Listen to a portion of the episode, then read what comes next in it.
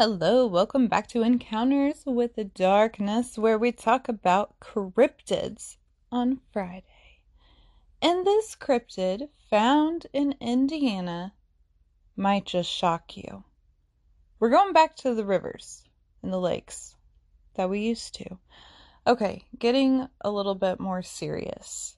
It, this one is kind of hard for me to take so seriously but I'm going to try my absolute best. So in 1955, a woman by the name of Darwin Johnson, I hope I'm saying that correctly, but she was taking a little swim with her friends in Evansville, Indiana, when suddenly something grabbed a hold of her leg and pulled her underwater.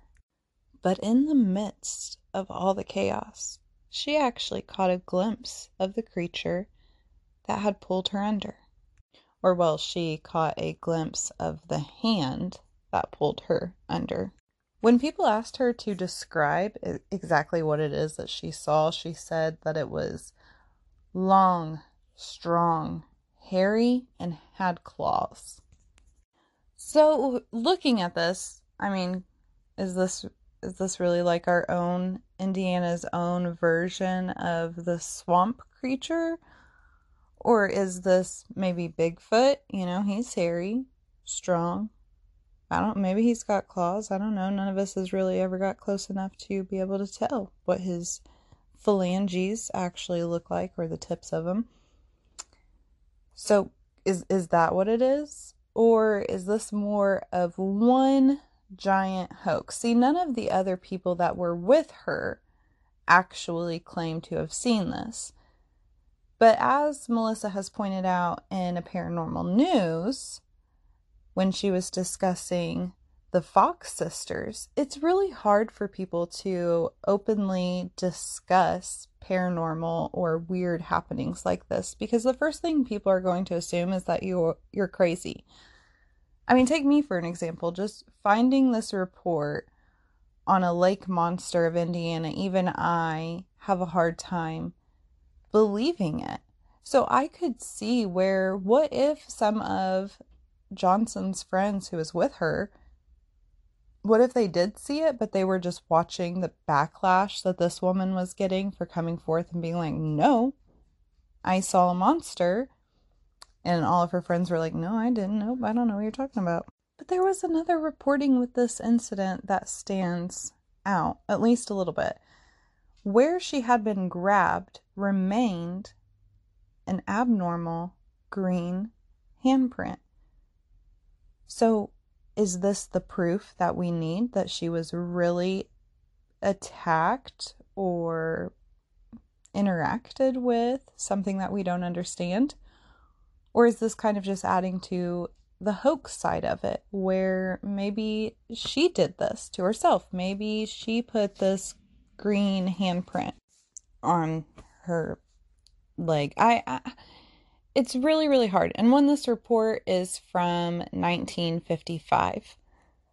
But that also raises another question. So the movie Revenge of the Creature actually released in 1955 and this is very much a swamp thing creature movie. I haven't personally seen it, but I've heard a lot of good things about it. Maybe I'll sit down and give me some popcorn, watch a classical movie. Can we it's classical. Yeah, we can say that. But yeah, so that that leaves me just a little even more on the skeptic side of this report. So, a lot of the movies were really trying to step up the horror genre game. In the 50s, we were really getting into the thrills and scares, and blockbusters were just making money off of this. Date nights were happening. Oh, can we bring back a drive through theaters? These were another really popular thing. So, did this somewhat play into Darwin Johnson's experience? Was she just trying to get some hype because this movie was out? It was really popular.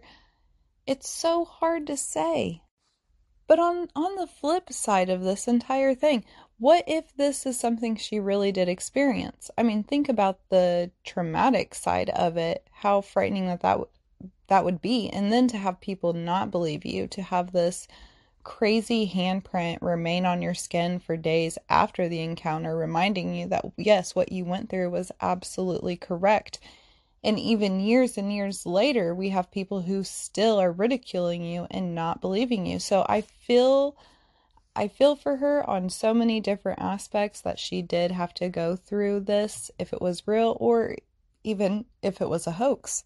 Because if it was a hoax, here we are, X amount of years later, and still being talked about, still being pointed out that, hey, this is probably a hoax. That's what it sounds like to me.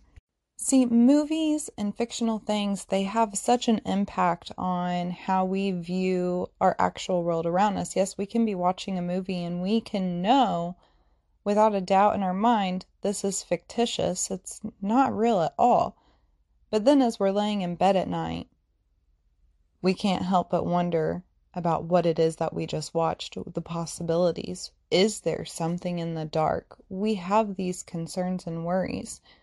So, what if all she had was a tree branch floating in the water that happened to graze over her leg and she freaked out, thought she saw what she saw?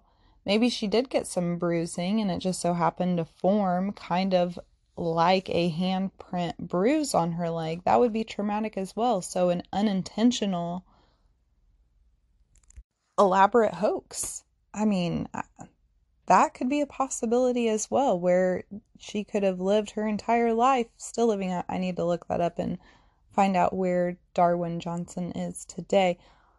But going through your entire life believing without a shadow of a doubt that you experienced this, and all of it really be fuming from the fact that you watched a movie that spooked you. I bring up this side of the possibility because my own mom has had an experience when she was little. There was the Freddy movies. Well, I really shouldn't say little, but growing up, there was the Freddy Krueger movies that were super popular. And her teenage brother thought that it would be a super fun idea. He had kind of like a hand, it was a toy hand glove type situation that resembled Freddy Krueger's. But he thought it would be a really fun thing to hide underneath my mom's bed, put that hand out of it, and scare her as she's going into bed. All of that was inspired because of the movies. But that was still traumatizing to her. What if my cut or my cousin, good lord, Ashley, what if my uncle would have never came forward and been like, "Ha ha, it was just a joke." What kind of story would my mom have told years to come? Like, "Oh, you'll never believe what happened to me."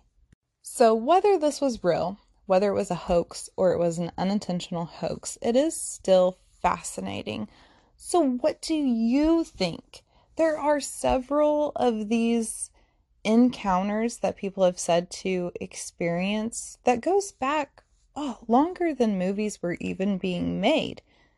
So, is these the instances that inspired these blockbuster classics? Is all of this based off of a shred of truth?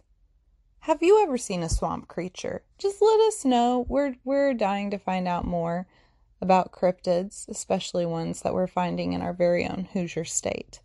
So thank you so much for tuning in. Until next time, stay creepy.